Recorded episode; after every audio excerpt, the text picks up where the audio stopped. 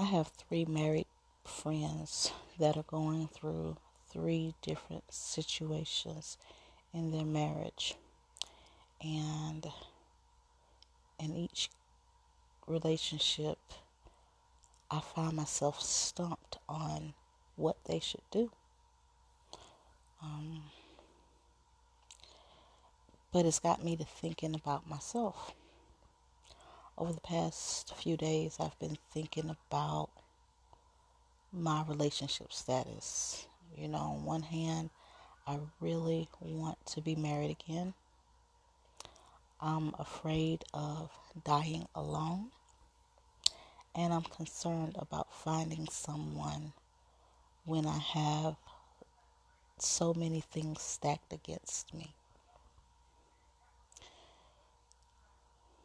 But I've been praying about it. And I've been giving a lot of thought about it. I've been making my desires known to God. Um,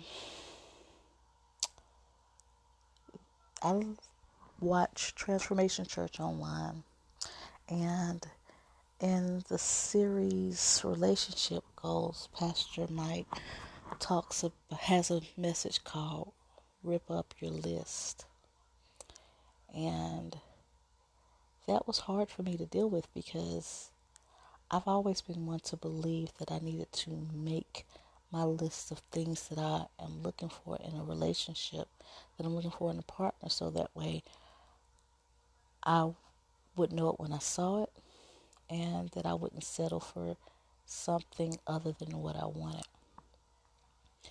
But watching that message, I considered the possibility of ripping up my list. And I let go of the list idea for a while. But seeing my friends and the situations that they're in, and they're all three of them are in different stages of their relationship. One is still in the newlywed phase, another's right out of the newlywed phase, and the other has been married, I believe, over 10 years. And they all are going through situations that could very easily land them in divorce court. So it makes me feel like what hope is there for me? But I have to be honest in watching them and seeing the the turmoil that they're going through and feeling the empathy that I have for them is triggering for me from the things that I went through when I was married. Um, even though the some of the situation, one of the, mm, two of the situations I've gone through in my marriage, the other I haven't, but I still feel the pain of each situation, and of course I can only empathize with them and what they're going through because I know that every relationship is unique. But and sitting here thinking about them and praying for them, I've decided that I've got to write my own list again. And maybe it's not in God's will for me to have a list. Maybe it is. But it may be in God's will for me to marry again. Maybe it's not.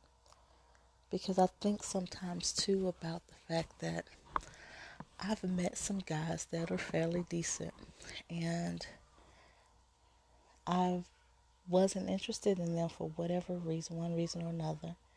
And I didn't continue. So it's almost as if there's a possibility of, okay, God sent somebody, but I didn't want them. So why would He send me somebody? But I've always been one to believe that there's no such thing as a soulmate. There's no such thing as the one, quote unquote. And I've used the story of Adam and Eve to to confirm that for me. That's one of the stories that I use because during the during Genesis, um, God presented Adam with each of the animals for him to name.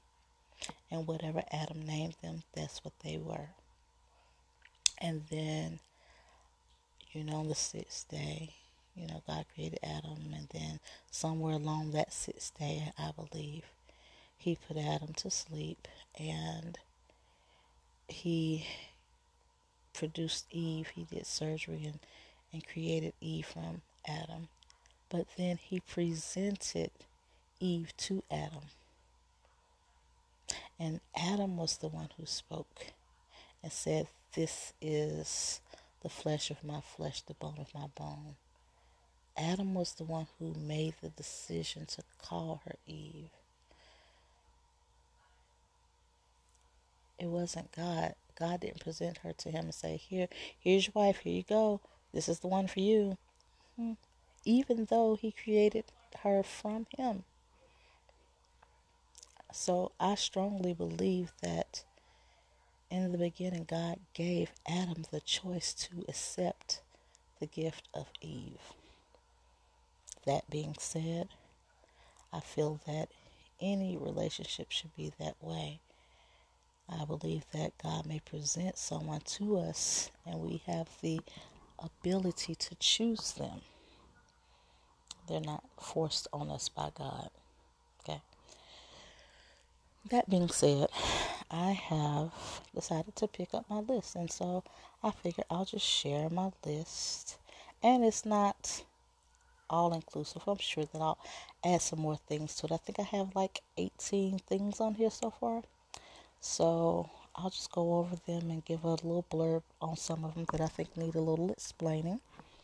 But here it is. Number one on my list. He has to be a Christian. Bible says, How can two walk together except they agree? Although I am not uber religious and I don't attend church every Sunday and Wednesday, I truly believe in God and my faith is there, and I cannot see myself being what the Bible calls unequally yoked with an unbeliever. I believe that, like Solomon, if I choose someone or even Samson, if I choose someone that has is of a different faith, that I'll get pulled away, and I don't want to take that chance. And the scripture says, "Evil communication corrupts good manners," so I don't want to be pulled away by someone of a different faith. Number two, he has to be a good listener slash good communicator. I'm always um, harping on communication skills. But I'm, I've been realizing a lot lately in some recent interactions with men that it's it's more common than I would think to find a man that knows how to talk. I've met a lot of men that can speak well and they know how to talk and they have good brains on their shoulders, good heads on their shoulders, and they can talk. And a lot of these men ironically, love to hear themselves talk. And they know that they have intelligence and wisdom and they want to share it with the world. And I get that because I'm the same way. I want to share the wisdom that God has given me with anybody that's willing to take a listen. However, communication to me has to be balanced. If I'm speaking to you and I'm sharing with you my thoughts, opinions, things that have been given to me by God or something that I've learned, but it doesn't matter. I can be sharing with you what I saw on television yesterday.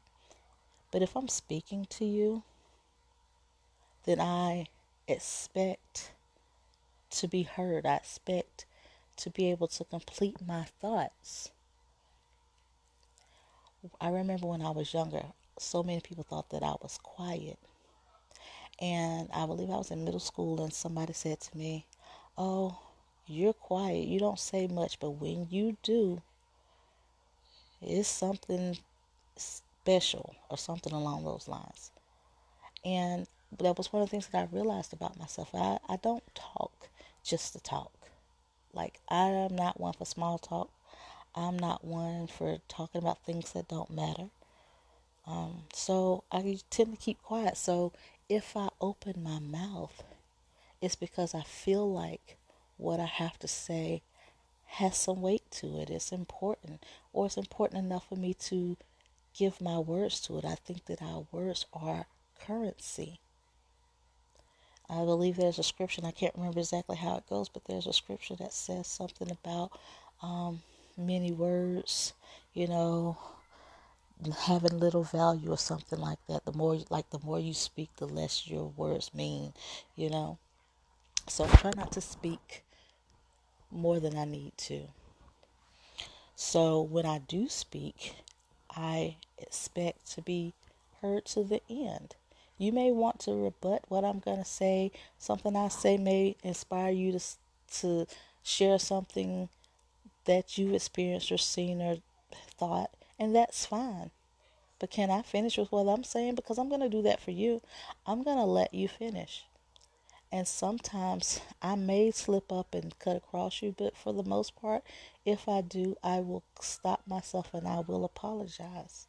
But to consistently be cut off as I'm speaking it's a big turn off for me. I mean, I will walk away from a situation if a person does not respect me enough to allow me to finish my thoughts.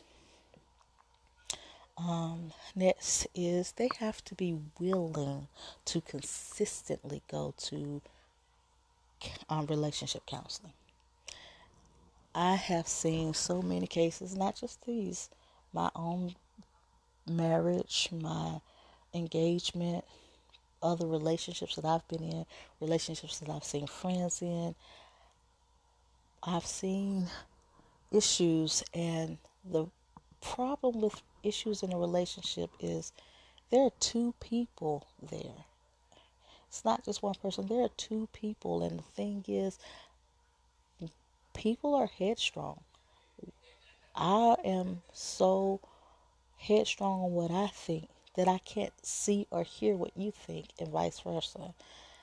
And a lot of times it takes a neutral third party to say, okay, I hear what you're saying, but have you considered this? Or have can you consider what they're saying to you? Let me put it to you in a different way so that you can see or you're wrong on this or you're right on this.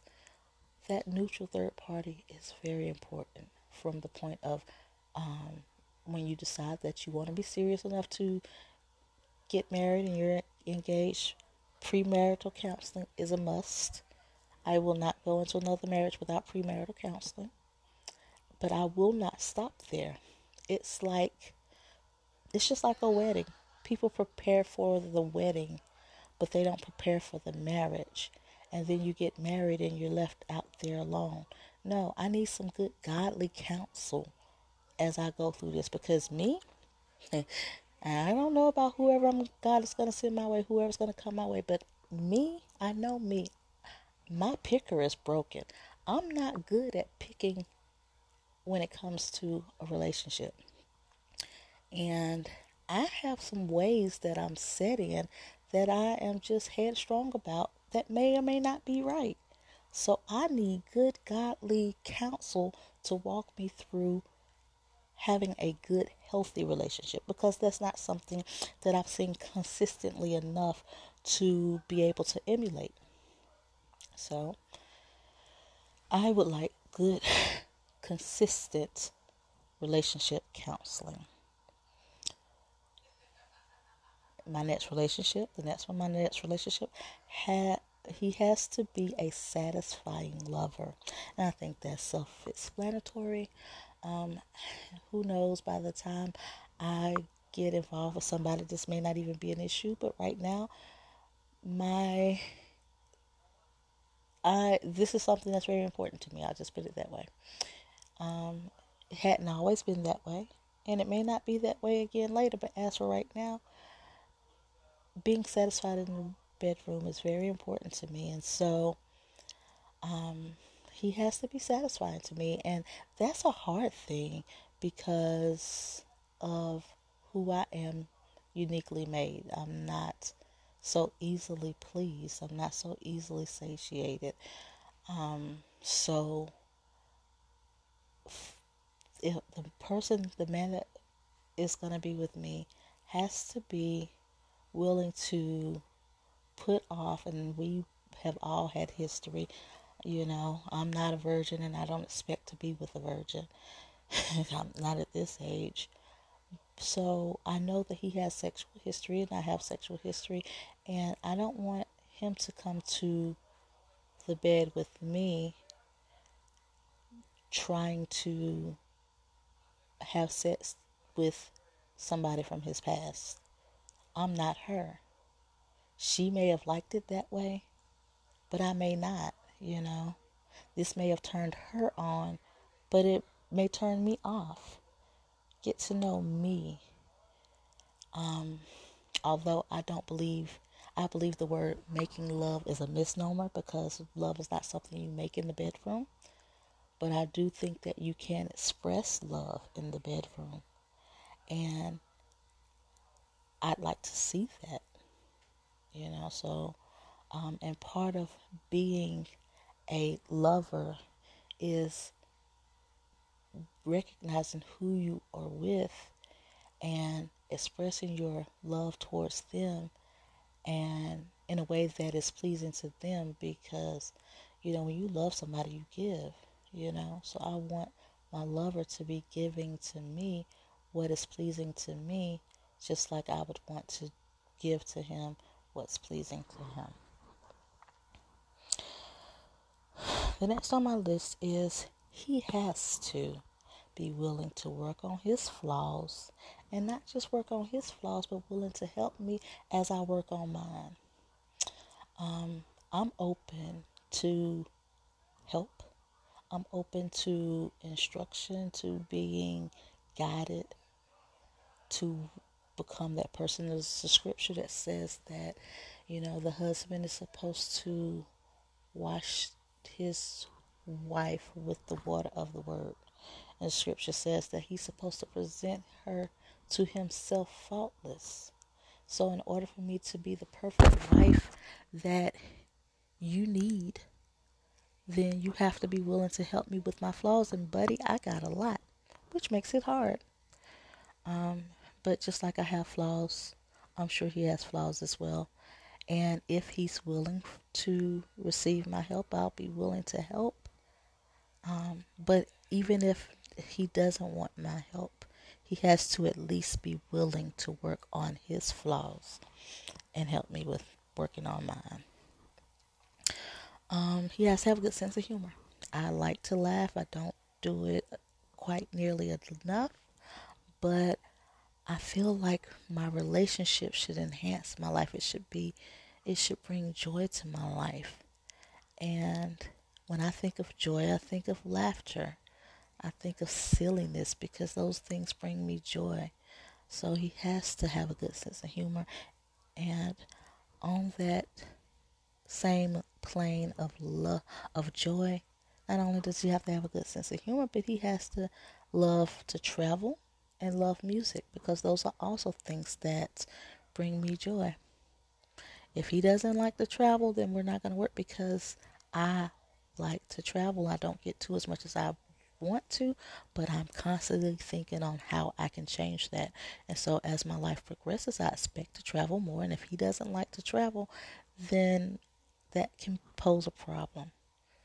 He has to love music because I love music. And if he's not really a music lover, then he's going to get tired of me playing music and singing and, you know, music blasting in my car you know so he has to love music and I, I would love love love to be able to just sit around with my partner for hours and just listen to whatever music I'm in the mood for whether it's old school R&B or Christian hip hop you know I'd love to be able to sit and just listen to music with my partner um he has to have a good balanced familial relationship and I harp on the word balance because sometimes people have unbalanced familial relationships.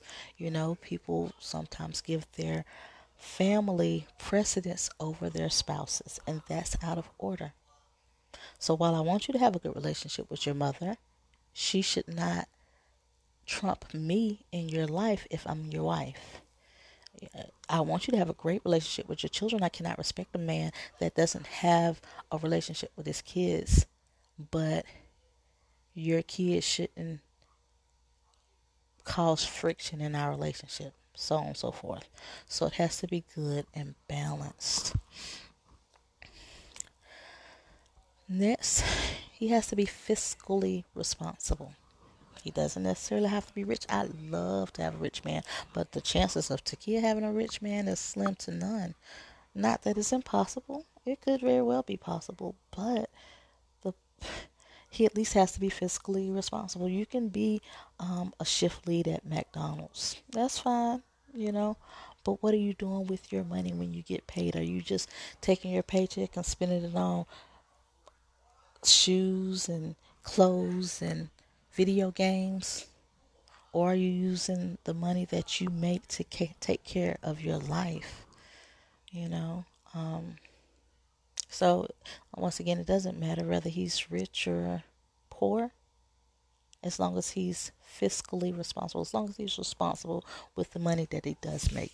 Now, if he's poor because he's not working or poor because he's lazy, I can't get with that but I can deal with a poor man that's working and doing his best to take care of himself. I can work with that. He has to be intelligent.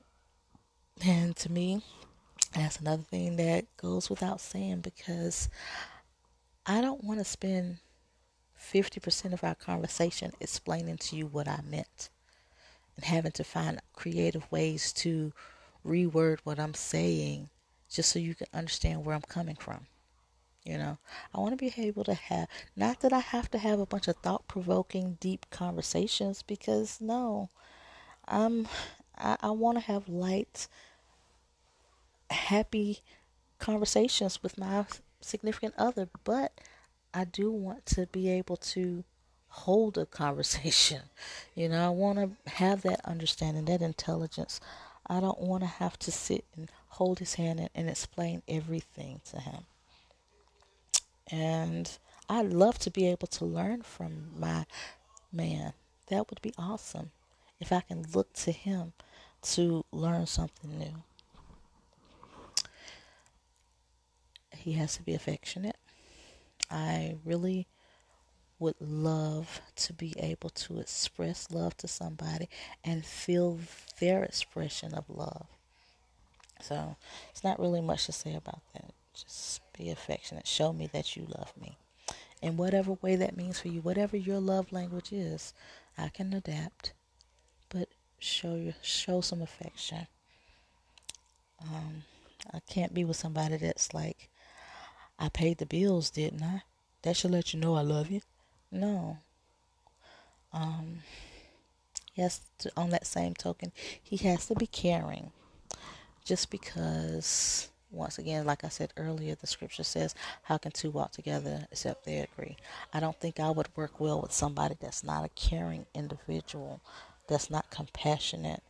Um, um, and on that note they have to be generous or at least not stingy. And i'm not necessarily talking about myself. You don't have to be generous to me. Um, i'm used to taking care of myself I'd love it to have a man to take care of me, but at least don't be stingy. You know, um, your mom called needing help with your light bill and you're smacking your teeth. Why, why in the world is she asking me for this? I'm just thinking of, you know, just coming up with a scenario, but I don't want a miser, somebody that's so um, stingy with whatever they have, whether it's money or resources or whatever, that they can't be helpful to someone around them because it's going to cause problems in our relationship. Because if somebody asks me for something and I have it, I'm going to give it to them. And I know that that will cause problems if I'm with a stingy person. Um, they have to be emotionally sound. I work very hard on my emotionals uh, intelligence working. I work very hard trying to keep myself emotionally intact. And it's hard for me because I do have some mental things like the depression, not some, a, you know, I do suffer with depression, you know, so I have to work that much harder um, on my emotional intelligence to keep myself balanced emotionally.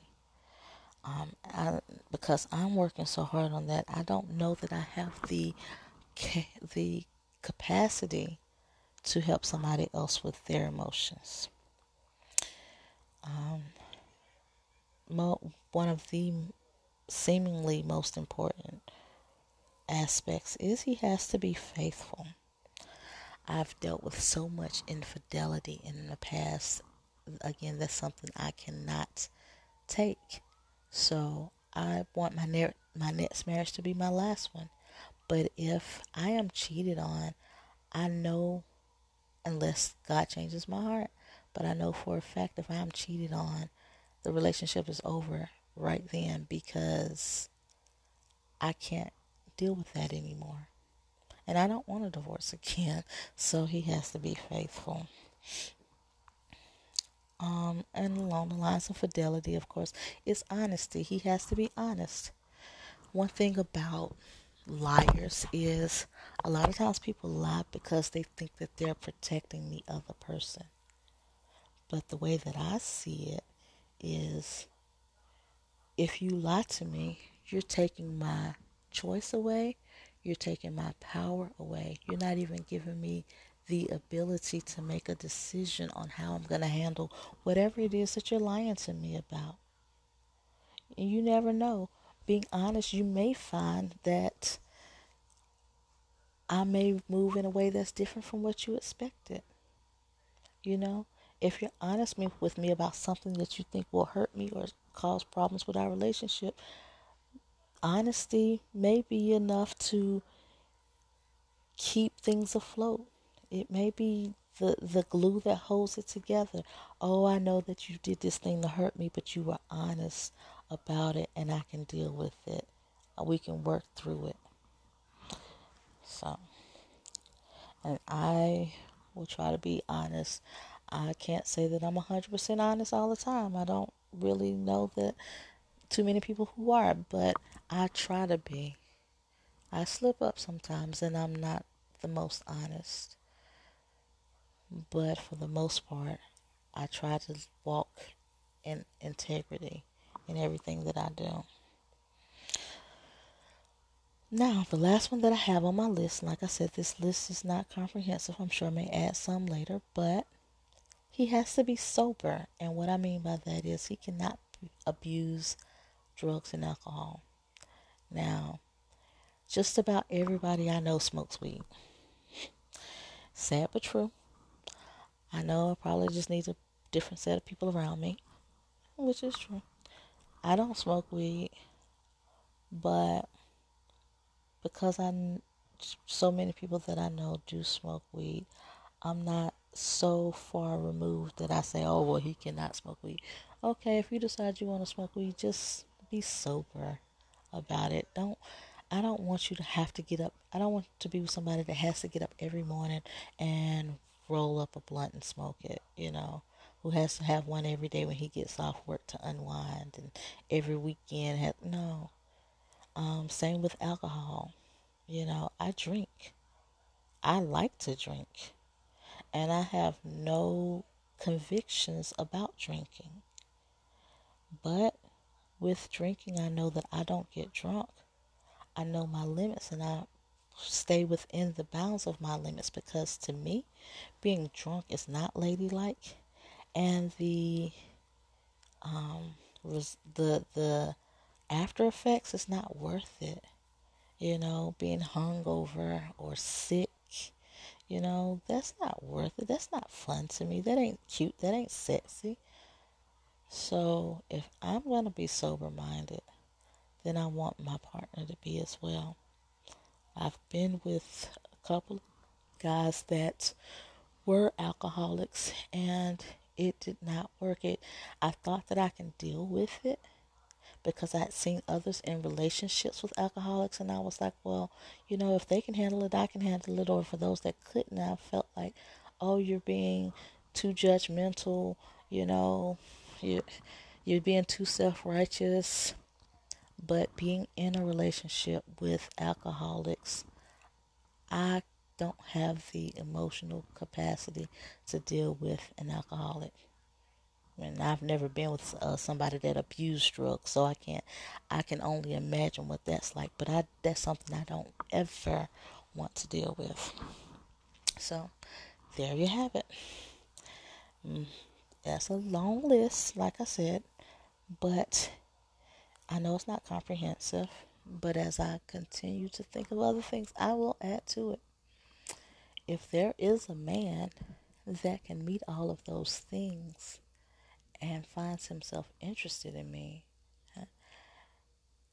that's gonna I I will know that that that man is from God. I don't want to um, compromise on any of those the things on that list those are non-negotiables for me. And yeah, maybe a lot of non-negotiables, but they're non-negotiables for me. But you the the things that are negotiable, I've not even put on there. Like some of the things that I really want in a man, I want a man that's taller than me. That's not on that list. I want a man that I find very I find attractive. That's not on that list. And I think that attraction is important, but I, it's not on that list because I'm open enough to say, well, I may run across somebody that meets my list that uh, is not necessarily attractive. And hell, one day I may not be attractive to them. I'm fat now, you know, give me a couple more years, I'm going to have gray hair and wrinkles. So beauty is fading. So that's not on my list. Um, have some other things that I want that are not on the list that I can deal without, that I don't want to necessarily deal without. And I won't mention them because, yeah. But you can imagine how what they are. Um, so yeah, that's it. I have this big long list and if it's not possible to meet a guy that has those things on the list and are and is attracted to me, then my prayer is that God will and even if he does come along, until he comes along, whether or not he comes along, my prayer is that God will help me to find contentment in my single life. I don't want to die alone. I don't want to die a single woman. I want a husband to spend the rest of my days with, whether it's two or a hundred, a thousand and two. I want a husband, but I want a good relationship, and I don't want to. I want my last days to be better than my former days. So, there you have it.